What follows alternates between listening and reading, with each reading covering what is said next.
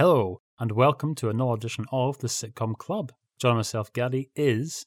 Mr. Tilted Isa. Now, I don't often quote from IMDb, but I think that it is relevant in this instance. I'm going to overlook the suggestion that The Wackers is actually a sequel to The Squirrels. It isn't. What? How did they get it that? It says Connections follows The Squirrels, 1974. no. Second of all, we have a review written 2003 by Mike Hill38. Now, this is his considered opinion, which three out of 16 people found useful. This truly appalling comedy from a bygone era when it was politically correct to broadcast jokes about a particular ah. race or creed.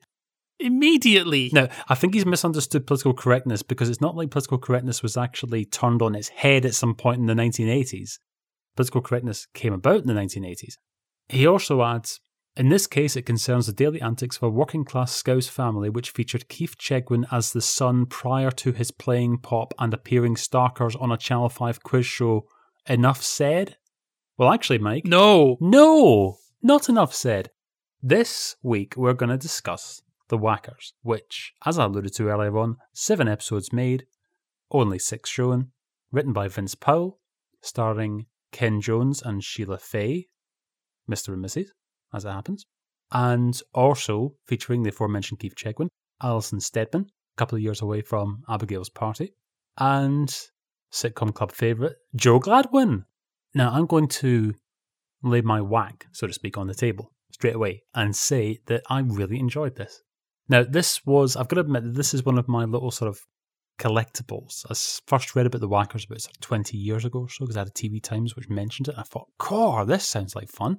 And a couple of years back, it was released by Network on DVD. And so that's where we saw it in this instance. Some of Vince Powell's stuff I like, some of it is a bit sort of cringy and what have you. But no, I really enjoy the Wackers. I thought it was first class. I'm not ashamed to say so. Well, by reputation, I think you were hoping of revisiting the Nelly well. Oh, oh yes, no, we've got. You were hoping to get something that was so end of the pier, in fact, in the sea.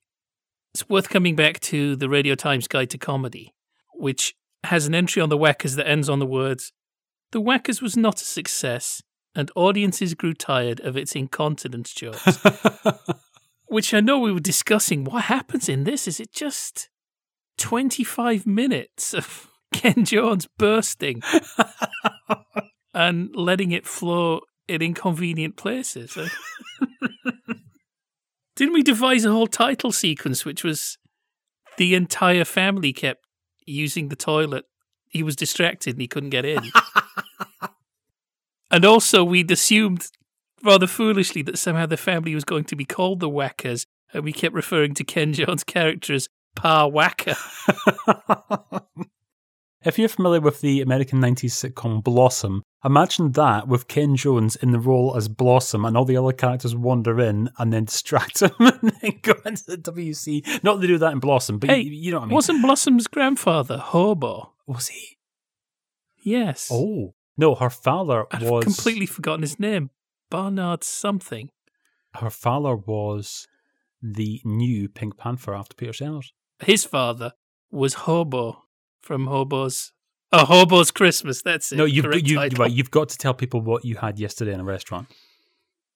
I had a hobo omelette.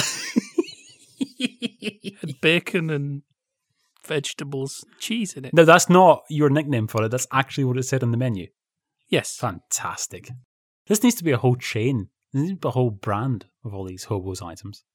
This can actually be a shop, like Poundland. Anyway, we weren't just going off the Radio Times Comedy Guide description.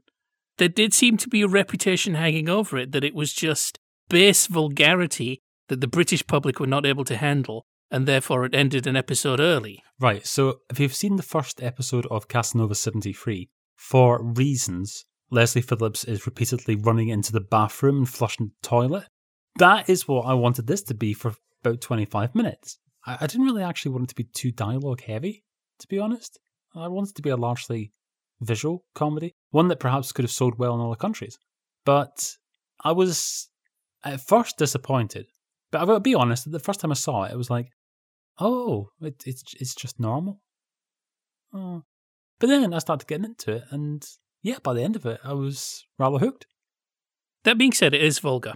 It is vulgar, but I think that it's a nice form of vulgarity. It's not an off putting form of vulgarity. It's sort of earthy, realistic working class dialogue.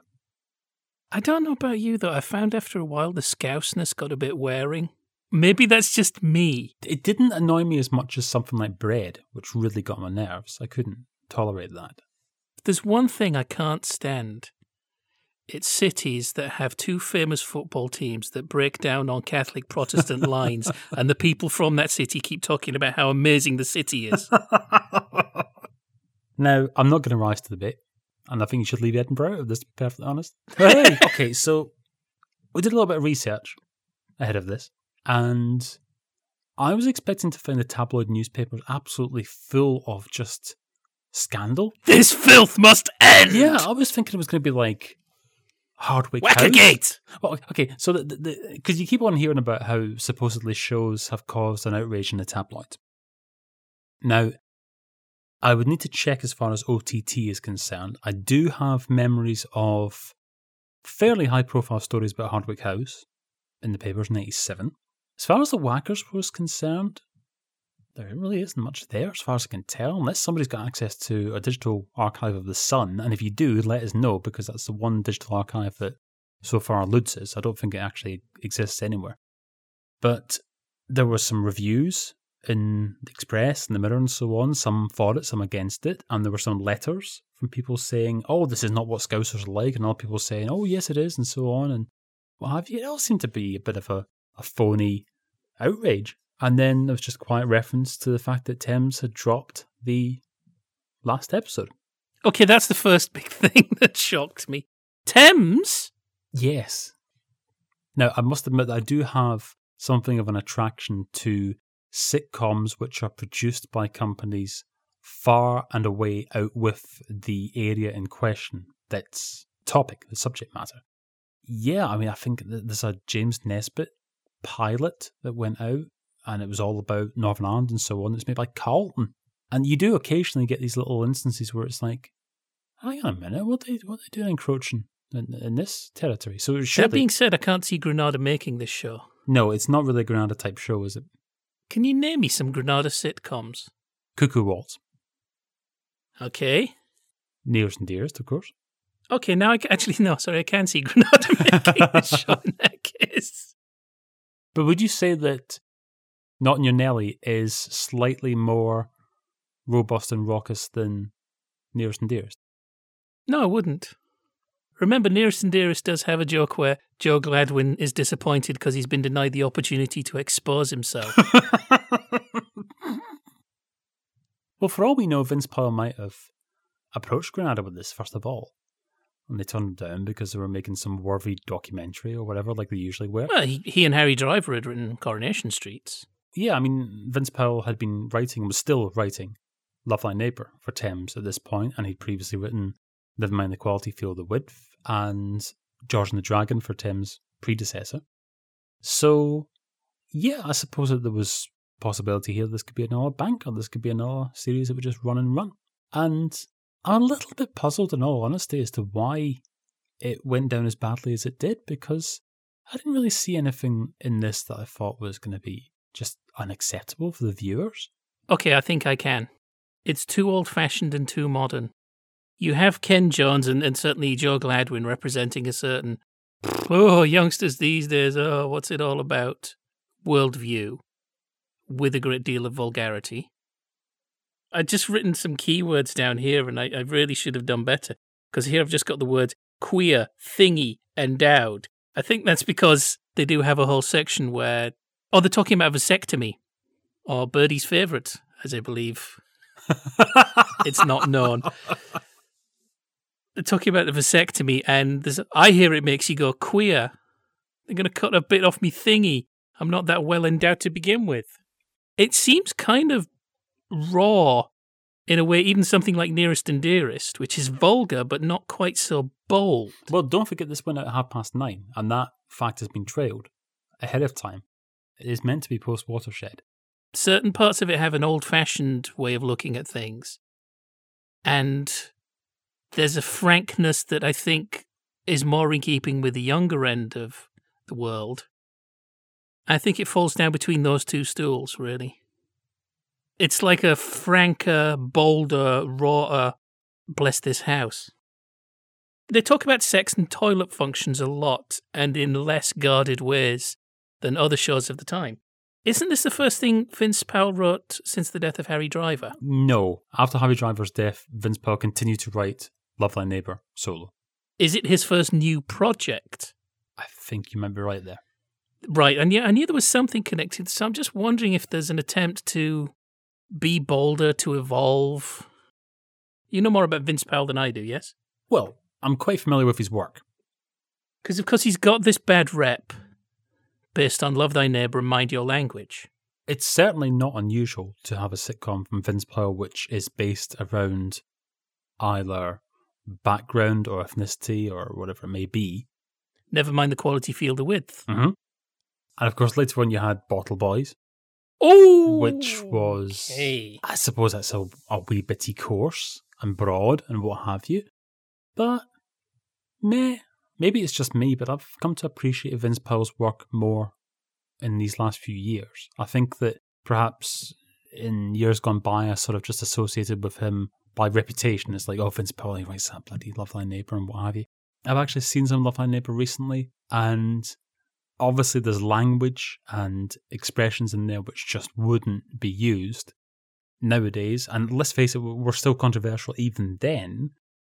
But in terms of the show itself, I mean, it's not really that bad.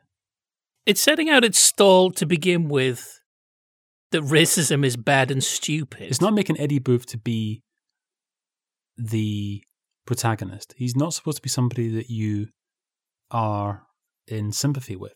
Eddie Booth is a clown, and he gets his comeuppance repeatedly. But I can understand, yeah, that even at the time, that certain keywords would cause offence and cause upset. You see that, for example, in something like In Sickness and Health in the mid 1980s. You know, even though Alf's views haven't changed considerably, the language that he uses certainly has. And it's much more, you can call it tame, you can call it polite, whatever you want to call it, but it's certainly nowhere near as harsh as Till Death. I'm just thinking we're never going to do Love Thy Neighbor. With the fact that we're only coming back for occasional specials, I think there's just other things higher on the agenda, things that are more weird, things that are more forgotten for us to talk about. But they're going to do Love Thy Neighbour for that BBC retrospective next year, aren't they? Lucas and Walliams, oh no. Do you know what? That's a really good point because I've been going through lots of, let's be honest about it, tat in the, the flat recently. And amongst the bits and pieces that I found was a Christmas Radio Times. I think it's from 2005, I think it is. So every year, Come Fly With Me was on BBC. And there is this montage of all the characters that Lucas and Walliams are playing in this. And I'm thinking, is this real? And I know it's real because I saw it. Everything's there. You know, the blacking up is there, and the allusion to characters' Jewish faith is there. There's a the yellow face for Southeast Asian is there. The whole lot is there, and it's actually quite astonishing that that was commissioned in 2005. To be honest, I'm still not entirely sure how Little Britain and its spin offs actually came to be, how they were given the green light. Do you think there's a classist element to it? I'm sorry, I realize how precious that might sound. But do you think there's a certain extent that, oh, it's okay because I like these guys and they're my generation, they have an accent similar to mine, and we know better, so it's okay to make these jokes. Whereas working class people might not actually get it. Let me draw one comparison between that and Love Thy Neighbour. Okay, so you've got occasionally, you do have the odd episode where Eddie blacks up for some convoluted reason. So it's not true to say that that kind of thing never happened in, in the show, but it's not as if, yeah, compare that then with Matt Lucas playing Precious in Come Fly With Me. Now, there doesn't seem to be any kind of hidden meaning in that. There doesn't seem to be anything where it's, you know, oh, you're not getting it. You're not getting the irony of this situation. It's just Matt Lucas blacking up and playing a black woman for these sketches, for these skits. To me, that's sort of worse than something like Love Thy Neighbor, where you've got two black actors, two white actors. If Love Thy Neighbor Well, had yeah, been, th- that's another thing. It's like I think Rudolph Walker, who said himself he doesn't regret it, he wouldn't do it. Now he wouldn't do it. I think maybe the interview I saw was 20 years ago, so he's saying he wouldn't have done it in the 90s. But I think Rudolph Walker and Nina Baden-Semper would have known if they were being played for fools to give them credit for their work. I think with Love Thy Neighbor, it's sloppy. It sometimes gets the laugh. It pretends not to be going for. There's a little bit of having its cake and eating it. But there's no doubt that it's about bigotry rather than bigoted itself. It's just not doing a careful enough job of bringing people together. And, well, there you go. We're talking about the Wackers, but I just thought when we're talking about Vince Powell, this is going to come into view. And I think also another reason I wanted to talk about Vince Powell's old fashioned reputation is the Wackers is him trying to get to grips. I say trying, that makes it sound like he's not succeeding, and I'm not an expert on that time, but he's wrestling with the social mores, the changing social mores of mid 70s Britain. And there's a modernity in here, which again I think is part of the reason it didn't go across. So I think the easiest thing to compare this to is Bless This House. But the kids are much more sexually frank than they are in Bless This House. hmm Yeah. Just wanted to say one last thing about Vince Powell and ethnicity. I don't expect this to suddenly happen overnight, but I would argue that Vince Powell's work, as dated as it might seem, holds up much more favourably than a lot of Spike Milligan's post work. Because I don't think that you can make the same argument about the intentions behind something like, say, The Melting Pot or The Jewel in the Crown. That to me seems to be ethnicity just for pure laughs. I don't think there's actually some particular social point that's being made in this. But again, it's, it's not as if nobody's ever commented on that before, but I suspect that Spike Milligan, because he's rightly lauded for his work earlier in his career, it's not as if he's given a free pass on those things later on. But I don't really see anybody advancing an argument for saying, okay, but what's Vince Powell's real objective behind this and so on. And I don't see anything from Vince Powell's pen that's as crass as something like we've seen an episode of The Melting Pot, and that was a bloody endurance test. I actually think it is trying to mock the differences between people. I don't know. I could talk all day about the melting pot and not really make the point that's in my mind. It's very confused and going in different places. There's an element of this word hurts people, it shouldn't hurt people. So why don't we just say it? But then it comes to, but it's still hurting people, but why can't I say it? Eating your cake and having it. But it's worth talking about nonetheless because, as you said, we're unlikely to ever actually get to a series like Love Thy Neighbour on the sitcom club. So, given we're talking about Vince Powell, talking about shows relating to. There's not actually much race stuff in the Wackers, is there? Not particularly, no. Remember the Wackers? Uh, Yes, I'm coming back to It, But you asked me about Vince Powell. It's my fault. Oh, yes, absolutely, completely. Buck stops here. Completely my fault for starting this derail. Anyway, Bottle Boys. That was a laugh. No, actually, I did once have somebody say to me, Catholics are a race. That bit f- was odd for me. The sectarianism, I know it exists, but it felt weirdly out of time for me. I don't think we have it outside of certain hotspots. I don't know. I'm just coming from the vantage point of somebody from Glasgow. I think that in certain areas, a mixed marriage between Catholic and Protestant would still be considered noteworthy by members of the local community, but it's far less likely to be an issue if it is an issue nowadays. I mean, particularly as you've got more and more cosmopolitan cities, and also combined, I suppose, with the numbers of people who consider themselves to be of a particular faith reducing, lessening, going down, whatever. You know what I'm like with less and fewer and so on. But if you're steeped in a particular tradition, if you're steeped in a particular background, then I guess it might raise some eyebrows. But it's communities these days. Just say it. You support Partick. It's fine. Everybody loves Kingsley. I'm trying to find a nice way of saying that cities and even towns these days they, they feel somewhat more fluid. They don't feel as fixed, as entrenched as they once were. I mean, I know there's still areas where I'll see Union Jacks flying, and in different parts of the country and you know over in Northern Ireland and so on, you'll see Union Jacks in some areas and tricolours in other areas and so on. So I know it's not something which has been completely eliminated, but is it a broader outlook? Do people have a broader outlook these days as a result of technology? We can't talk about every nation on earth, but for ourselves at least, the internet doesn't have any geographical boundaries. And that perhaps then leads people to expand their minds and perhaps go down all sorts of different sort of cul-de-sacs of niche interests and so on that weren't really available to you.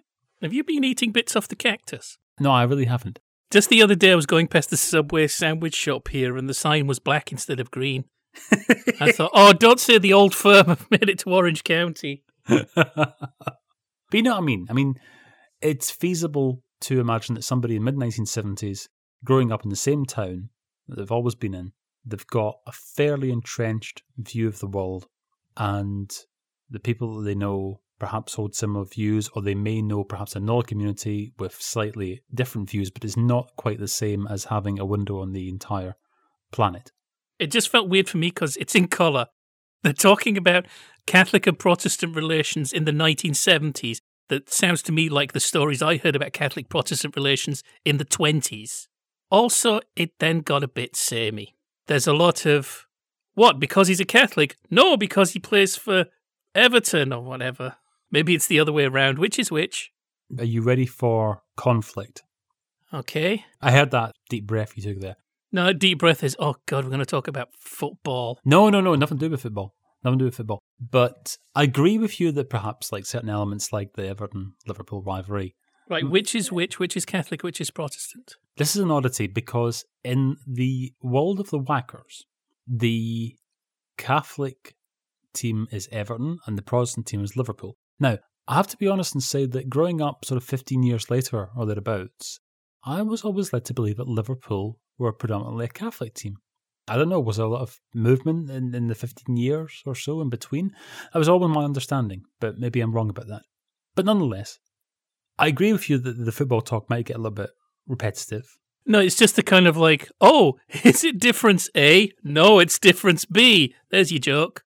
What I liked about this show, which I found actually a little bit unusual, but having looked back at a couple of Vince Powell sitcoms recently, it's perhaps not all that unusual. It's, it's, perhaps more to do with the fact that it's all truncated into these seven episodes. There's a hell of a lot of movement between characters and their situation. So we've got, for example, Billy. He starts the, the series in prison, comes out, and his wife Mary has told the rest of the family that he's been away in the Navy for the last couple of years. They all know that he's been in This prison. comes to your idea that this is a fake sequel to Porridge. This is parallel universe going straight. I do like that idea, and all honesty, I, I like the idea that it would have just been horrible lives getting out.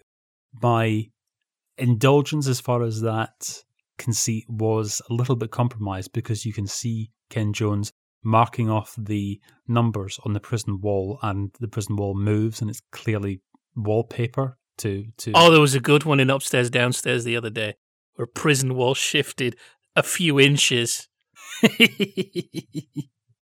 well, no, I, I did like the idea that it was horrible eyes, but it didn't turn out like that. But no, you'd expect that the first episode of any series has got to have some sort of establishment of the status quo. So that makes sense. He's in prison, he comes out of prison. But actually, there's a hell of a lot of movement within the next few episodes. For example, Billy and Mary are having difficulty with relations, so to speak. And that's all resolved by the end of episode two. Billy is unemployed initially, then he gets a job and he holds down the job. And the same job is then referred to in subsequent episodes. So there's little bits and pieces. You've also got, of course, Joe Gladwin and Pearl Hackney. That was a bit odd because Joe is Mary's father and Pearl Hackney is Billy's mother. And at first they can't stand each other. And by the end of the series of living in sin, as they put it, have we actually mentioned that the family are divided along religious lines? Yeah, well, that's what I was alluding to earlier on. It's a mixed marriage. Yeah, we alluded to it. I don't think we actually went into any detail. Shall we tell everybody who's whom in the family? Yes. So Ken Jones is Billy Clarkson, former career criminal and now reformed character, trying to earn an honest wage and struggling with his Randy kids and his Randy father and his Randy self. His long suffering wife Mary, played by Sheila Fay, the real life Mrs. Ken Jones. She has similar problems, and also I think she has a slightly higher standard. She cares a little bit more about how things look, and she's Catholic, and Billy is Protestant. Their children are Bernadette, played by Alison Steadman, and she's part of the whole sexual boldness, isn't she? Yes, indeed. It also shows incredible range by Alison Steadman because she is supposed to be 18 in this. I think she's actually 28 at the time. Yeah, and you've also got Raymond, Keith Chegwin. Hey! Who's not a duffer at sports this time. No, indeed. Yeah, and he doesn't have his robot with him, which is a shame. Bill Dean. Now, he's one of those people who keeps on turning up here, there, and everywhere. And he's already been, along with Sheila Fay, he's already been in a number of episodes of The Liver Birds, which has been going since, was it 1971? I think it was. Again, did the Wackers suffer with comparisons to the Liver Birds, perhaps? I'm not the expert. Was that a rhetorical question, or was I supposed to answer that? I think that was more a question to the listeners. I'll, just let, I'll just let it hang in the air. We also had David Casey as Randy, son Tony. he turns up and gets into all manner of scrapes. He should have been Robin Ah, but the big thing about Tony is that, that he has been in further education and now speaks with something approaching received pronunciation. In fact, he's quite posh. He's almost going into marked RP, and his father despairs of the fact that he don't talk like that. Wah. So do, do you agree with Arkwright? That was my attempt at a Scouse accent. Good, wasn't it? There was something. Last night there was a Hollywood party, and there was Cary going, Judy, Judy, Judy. Mm, you dirty rat.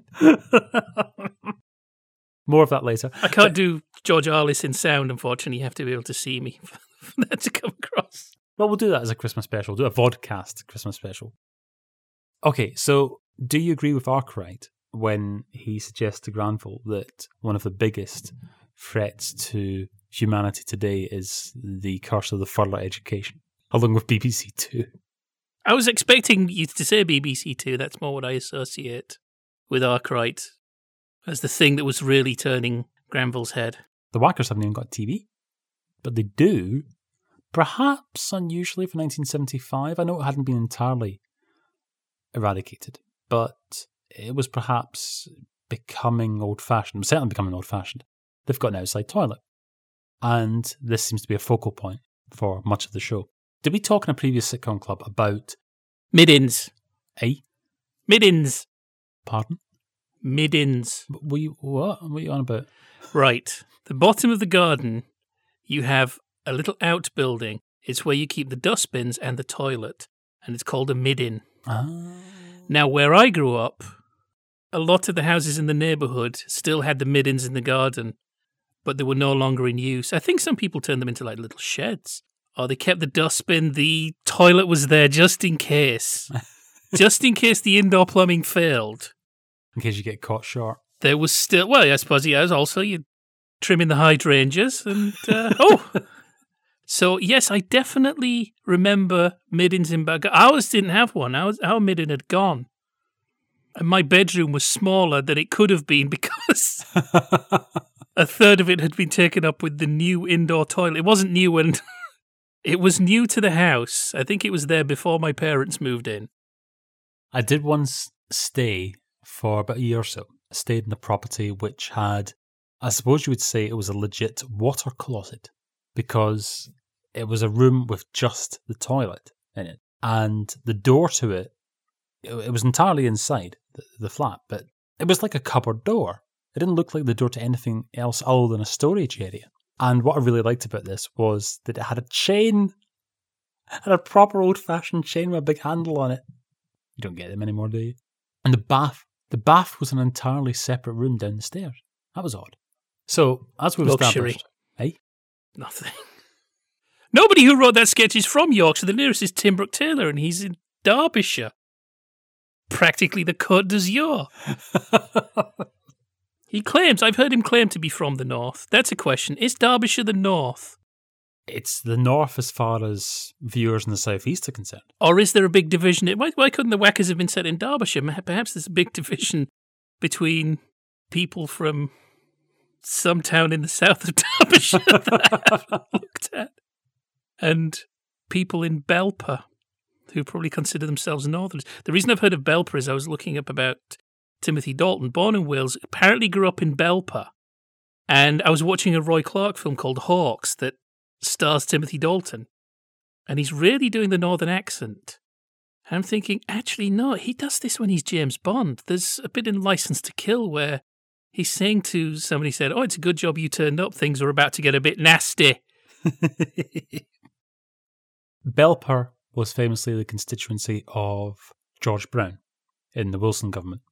And as of 1970, they didn't have colour. So go, oh, the, the local BBC didn't have colour anyway. I mean, they had colour reception, but you know what I mean. As far as why is this not set in Derbyshire or anything like that, I got this mad idea into my head. I was going to put forward this outrageous suggestion that Vince Powell was from Liverpool, but I've just checked and he wasn't. He was actually from Manchester, Miles Platting specifically. So that's why, of course, Eddie Booth in Love Thy Neighbour is from Manchester and is a Reds fan. Do you want to have a guess as to what Vince Powell's autobiography is called? Minding my language, loving my neighbour. Bottling the boys.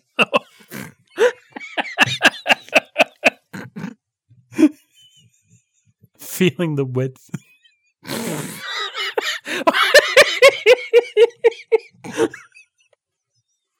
well, that's a game that could run and run. now,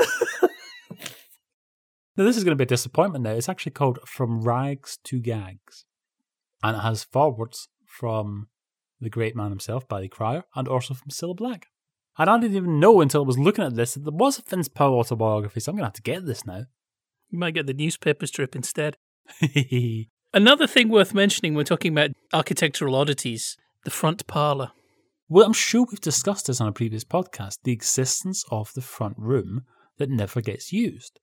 My great aunt had a front parlour like that well into the 1980s. Mm-hmm. And my dad's parents, they had a front room which was never used. It was just immaculate, always, and it was exactly for that purpose. It was for visitors.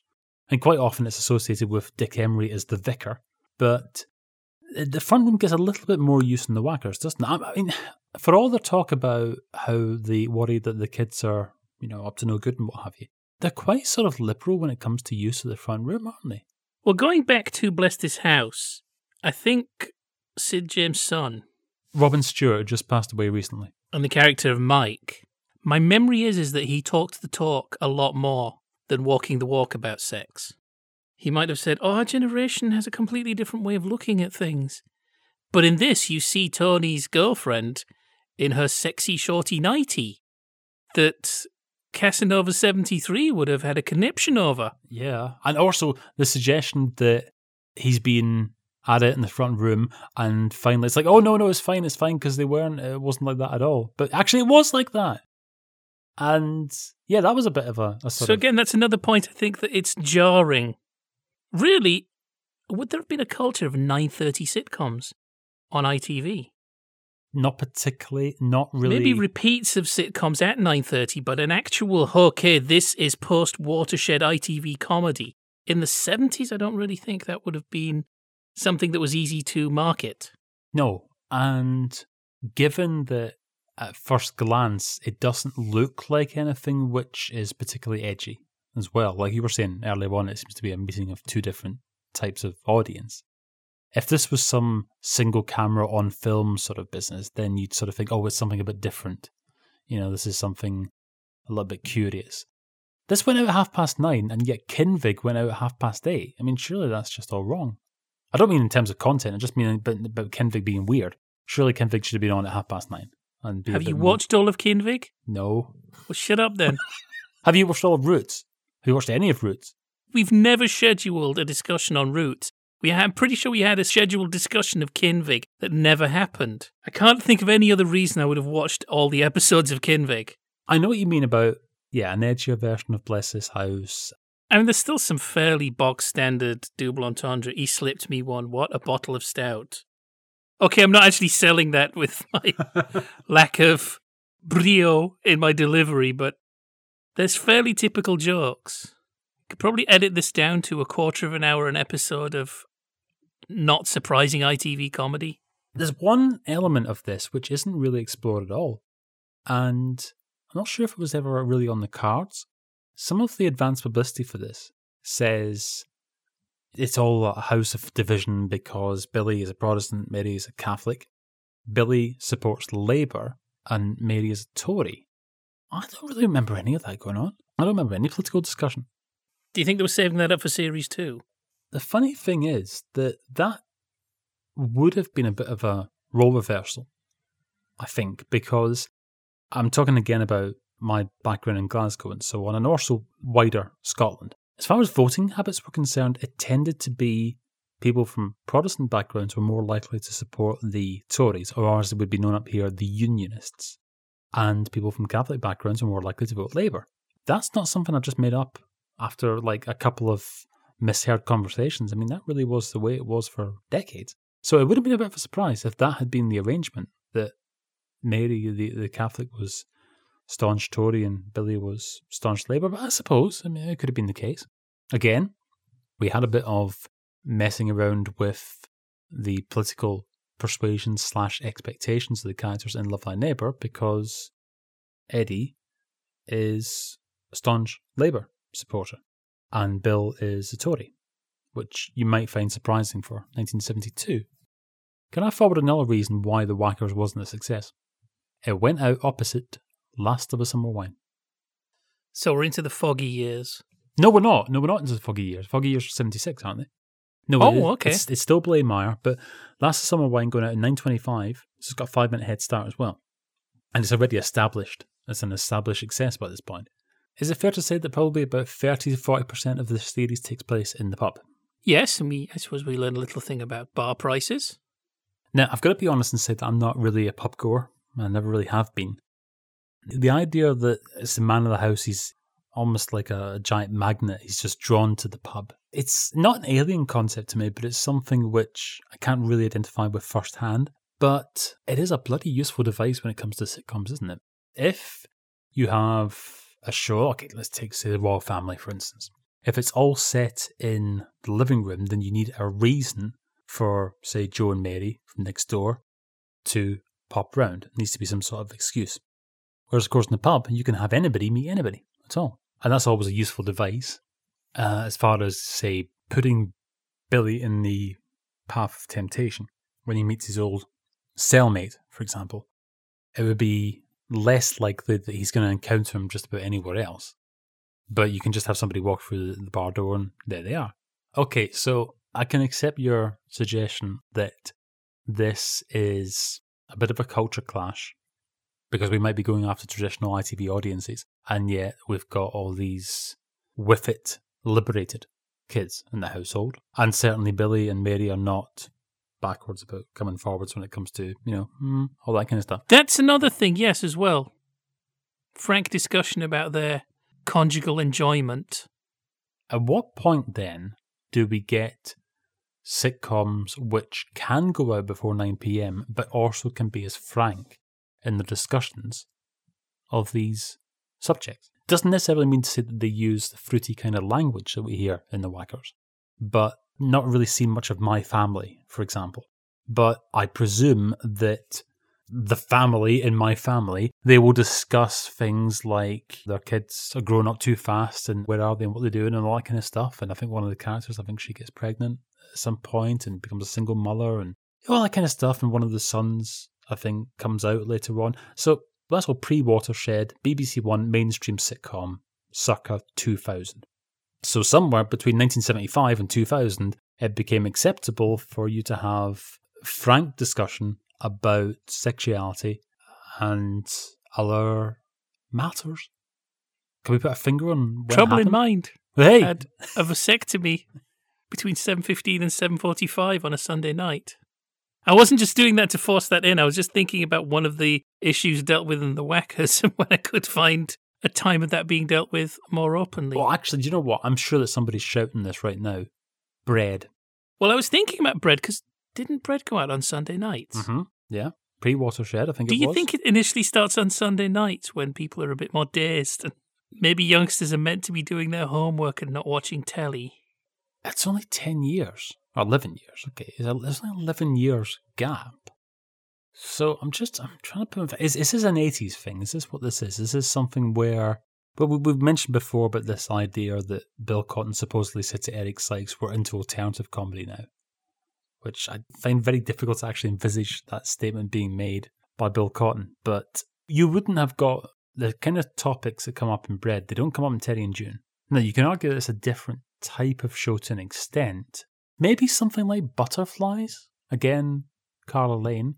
Because Carla Lane, of course, we haven't mentioned her at all, but she's a sort of presence throughout all of this. Because not only did she co write Summer Bless's House, but also she was co writing The Liver Birds.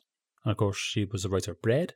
And here she is in 1978 as a writer of Butterflies, which is starting to be rather more frank in its discussion about uh, sexuality and all that business. I was trying to think of another word and ended up just doing a hair salute. I was trying to work out where you were going and I was going to help you, and it's like, nope, I have no clue. so, two years after The Wackers, I know that Butterflies is a very, very different show, uses very different language and so on, but it does deal with similar subjects, and yet that isn't seen as something which, okay, I know is mildly controversial and certainly got picked up on, but it wasn't something where controller BBC One rushed to take it off. You certainly didn't pull last episode of that. Also, how much of this last episode not going out is genuine outcry? Is it just poor ratings, or is it just the corporate ethos of the company that made it? was it a risk? And then, you know, this is not what Thames is Uh, about. Well, no, I can't because Thames made some real. That's a good point, actually, because. But it, of course, it's ITV, so they're going to be more risk averse anyway. There are commercial considerations. I know that you're not a huge fan of Kenny Everett, but you've just reminded me of something. Thames has a lot of success with Kenny Everett from 1978 onwards until 1981. And then during preparation for the 1981 series, word gets out that the crew, Ken Everett, Barry Cryer, and Ray Cameron, that they've written this sketch about the Snott family based upon character Sid Snott. Word came down from above, specifically Philip Jones, who was head of Light Entertainment, that this sketch wasn't to proceed. And Kenny Everett and his colleagues lobbied over this, but they were told this is just not something that Thames will do. This is beneath our standards. And that was what prompted Kenny Everett to go to the BBC for his television work. And the Snotts as a sketch that eventually became the Drains and it happened in the BBC. But it does raise this issue that perhaps there are certain things that could it be to do with language or just keywords or whatever it is that sometimes it's just no, this isn't quite what we want to be associated with. There's also the thing that you might have the viewers there, but advertisers might not want to advertise in that slot. I don't know if in the mid 70s British television was getting that serious about demographics. I know American television would have been, but there is also that to look at. ITV didn't have its whole obsession with ABC ones that it later developed, but it might well have been this like, no, this is just, we're not even getting the lower middle classes. This is going to be working class only, and even then, maybe a subsection. Of course, Vince Powell, we mentioned Bottle Boys earlier on, that show was often cited as supposedly a turning point in ITV sitcoms. That was supposedly the stage at which they decided, right, we're not going to do this kind of broad free wall VT comedy anymore. And we're going to go down the road of either having shows without a laugh track, say something like a bit of a do, or adaptations of Radio 4 shows like Up the Garden Path and Second Thoughts and so on, and shows like Surgical Spirit, in their own way targeting the higher end of the, the market. Do you think that there's a class business going on here? Do you think that it's acceptable in the minds of the. I'm not going to overlook the fact that I'm not really comparing like for like. When I'm talking about butterflies, a BBC show doesn't have to worry about advertisers. And same goes for bread and so on. But is this a case where if Discussion of certain topics is coded in middle class language and middle class sensibilities, and it's alluded to without actually being in your face, then does that make it more permissible than if Joe Gladwin just suddenly blurts out shirtlifter? There's also the spectrum of middle classness. There's a reason that when we've been doing our class things, don't think they're high flown enough to call them examinations we did four classes, or we've done three and we're going to do another eventually. There's a divide between the lower and upper middle classes, and I think you can get by on attracting the upper and lower and the skilled working class. Something like the Wackers, I can actually even see alienating the lower middle class. It's even too vulgar for them. Thinking in Ronnie Barker terms, I am vulgar. So there's also partially what will have the greatest reach. Maybe something like Surgical Spirit is a bit of a loss leader. You are actually going to alienate people below a certain level of self perception as well as education and income and things like that. But it's okay making up for it by having a lot of expensive car commercials in there. It's something I come back to. Everybody's vulgar now. You don't really have particularly snooty programming in the same way. Well, no, it's interesting because I know what you mean, but there do still seem to be standards, seem to be sort of boundaries which you can't cross. It sounds a bit ridiculous, but okay, well, just to give you a daft example, just a few weeks ago, one of the judges on Strictly got in trouble for saying bollocks. It's not particularly filthy and upsetting word, is it? But it wasn't acceptable for him to say at seven o'clock on a Saturday night, apparently, because he had to apologise straight away. I suppose another thing is if Surgical Spirit was being made now, it would be no laugh track, it would be phony film. I was looking at the streaming services and looking at what they have for British television, and all of the little avatars, icons, things that they have to uh, just give you an image, one image to represent the show, they all look like lifestyle accessories rather than TV shows. And they're talked about in those terms. I know I am one of those people who is just quite easily infuriated by the suggestion that the golden age is now.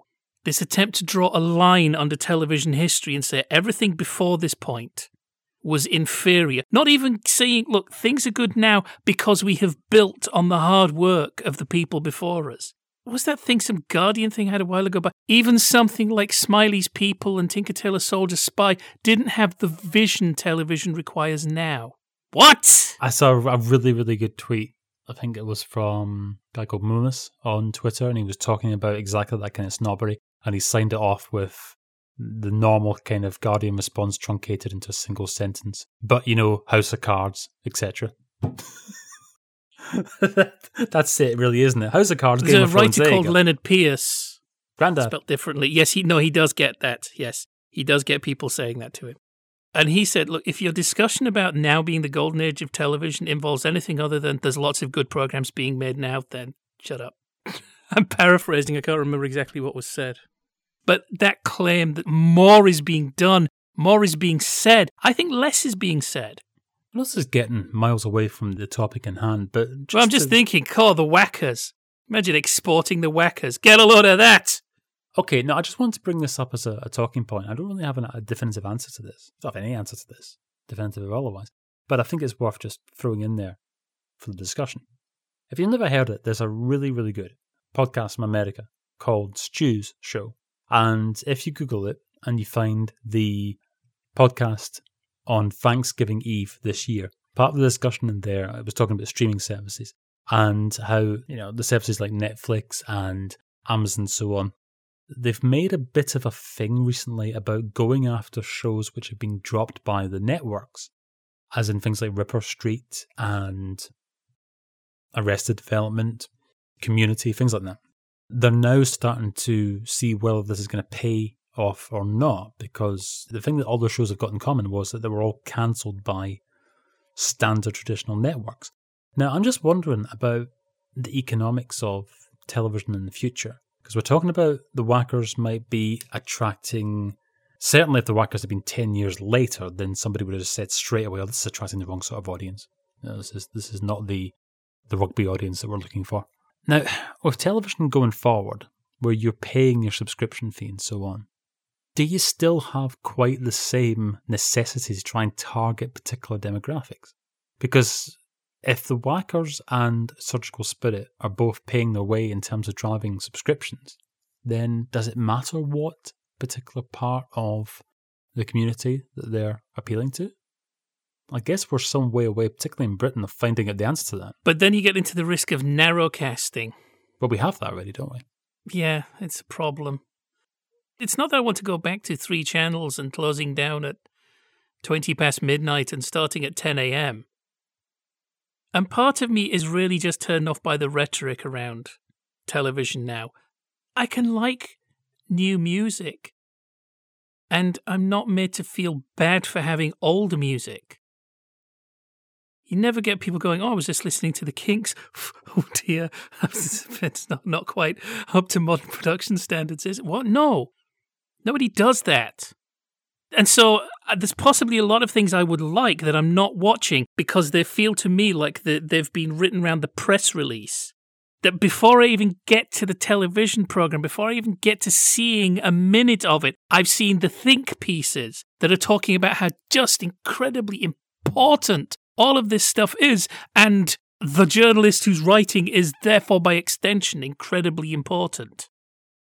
I shouldn't use the term metropolitan elite. Again, this whole shift, though, that to be in the media now, you have to maybe have a bit more of a disposable income because you'd be doing more unpaid internships, and we get a self selecting group who all talk in the same way, and we're not getting our Wackers. Well, I'm sort of guilty of referring to it all through the prism of the Guardian. I just sort of associate all that kind of toss, you know, those kind of articles and what have you and clickbait pieces that are spread all over Twitter, I just always think, oh, what's the Guardian up to today? And if I want to be really nasty about it, in pure capitalist economic terms, the Guardian loses a million pounds a week. So perhaps those views are not shared by the majority of people out there. As far as these pieces are concerned, you know, this whole sort of, oh, everything has just been a rehearsal for 2015. Way, Kevin Spacey, House of Cards, new series coming on, so on. What do you think those people would have said about still open all hours before it came back? What do you think that they would have said in terms of its chances of success? I suspect that the whole lot of them would have said, Oh, don't be ridiculous. You can't bring back a, throwback like that, 30 years old. What, corner shops? No. Still Open all Hours gets 8 million viewers on occasion, which in television terms in 2015 is bloody amazing. It can't just be the older no, it can. well. no, exactly, exactly. There's like a lost society inside society that's not really talked about. They might be talked to. Their prejudices might be stalked or assumed as well. There've got to be people in this unidentified demographic who don't have all the automatic reactions that are assumed of them by the non center left press. Let's make a sitcom about them. Let's write a sitcom about the lost society. yes. I don't want to misquote him, but I think it was Gareth Roberts on Twitter, the writer. I think he was reacting to one of those, you know, clip shows recently. And he put it very nicely in response to all this talk about how we've advanced as a society and so on in 30 or 40 years and so on. And I think the gist of what he'd said on there, I don't have it in front of me, was it's not society which has changed so dramatically in the past 30 or 40 years, it's television. And I think there's probably a lot of truth to that. I mean, television's not really been the same in the UK. I was actually thinking about this the other day. I was thinking, when did television in the UK actually turn to shit? I was trying to put like a precise date on it. You know what it was for me? I can't remember the year. There was a trailer for forthcoming comedy on BBC Two. I was voiced over by Stephen Fry, and at the end, there were a bunch of cows in a field. I just went, new for you on two. I thought, I don't like that. I'm not sure I related to any of the clips they showed either, but just like that just feels like empty studenty whimsy. It was a shock to me to I'm watching TV and I'm not enjoying it. I'm not even bored in a pleasant way. The thing is, is I was probably not even 20 yet. So it's one thing to say, oh, yeah, I'm so old. And oh. certainly by the time I was 25, I just felt like I was no longer welcome at the television party. My enjoyment of the snooker, because when we're recording this, the snooker's on BBC all week. I do actually think that the snooker on the BBC is one of the last great tenets of civilization because it's lovely and calm and quiet and there's no shouting noises in it. And if so much as somebody coughs too loudly, they get told off by the referee, things like that, you know? And I'm watching this last night, and then suddenly my enjoyment of this is punctured right at the end by a trailer for Russell Howard's Good News, which is a refugee from the soon to be online only BBC Three, so it's now found a home on BBC Two. And I've got the sound off and I'm looking at this, I'm thinking, what is this? What am I looking at? Now that's a ridiculous response from me because I know it's not for me. I know I'm not the demographic who's going to watch that. I know that. But at the same time, part of me's thinking, what knobhead in BBC thought that that was going to appeal to the snooker watching audience at half past midnight? God's sake, put on a Laurel and Hardy film. That's what we would have wanted at half past midnight on a Saturday night after the snooker. Anyway, I think we've possibly got slightly off topic. Well, The Wackers didn't live up to its bad reputation. It had a lot of heart, and it had some interesting things to say about the way society was changing in the mid 70s, a little bit dependent on box standard innuendo. Next week, it'll be Jaffa Cake's turn. What are we talking about in the wild world of all things Christmassy? Next week on Jaffa Cakes of Proust, we will be spending three Christmas nights with the stars. And of course, next time on the Sitcom Club, it's going to be Christmas, isn't it? Going to slightly keep it under wraps for now. It's Going to be something a bit different. Well, next time on the Sitcom Club, it's the last regular. It is. show. It is. I mean, and this has actually been sort of, I suppose you could say, the last regular Sitcom Club type discussion in the series because our Christmas special is going to be special, exactly as a Christmas special should be. It's going to be all sort of, you know, a little bit different. We're not going to go to Spain, as apparently all sitcom episodes of Christmas do. Oh, Just before we go, do you want to outline? That was me complaining, wasn't it? Yeah, so okay, the other day I'd stumbled across an episode of Love Thy Neighbour which appears to have all the tropes of a sitcom film, but in a regular 25 minute episode. They decide to go on holiday, they go on holiday, they get on the plane, they actually arrive, they have the holiday, Eddie Booth gets stuck in Spanish jail. So everything you'd have in 90 minutes, they had in 25. And I sent you this on IMDb and there was a comment there. Did it say, Mark Gatiss has previously commented on the suggestion, or the fact rather, all sitcom spin off movies end up with the characters going to Spain. And your response was? Name three. Are you being served? Yes, I'll give you that one. I am I'm genuinely thinking of others. the duty free Christmas special, it's all on film, does not count. if you're looking for an escape from the bog standard Christmas fare this Christmas Day, ITV free, carry on day, all day, fantastic. That is what Christmas is all about. If you have anything that you would like to make or do, you can tweet us at the Sitcom Club. You can find us on Facebook as the Sitcom Club. We are on the internet at sitcomclub.com and you can find all of our previous editions and there's and really don't expect a reply after next time. And eventually, we're going to have to start moving people across to our other Twitter account. So keep watching the Sitcom Club Twitter account for that.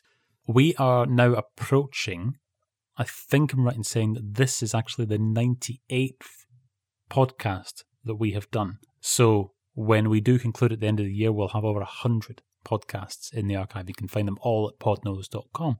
So in the meantime, I'm going to have an iced mince pie. I'm going to have some eggnog, maybe with a little bit of brandy in it. And we will be back in two weeks with the Sitcom Club, and we'll be back in one week from now with Jaffa Cakes for Proust.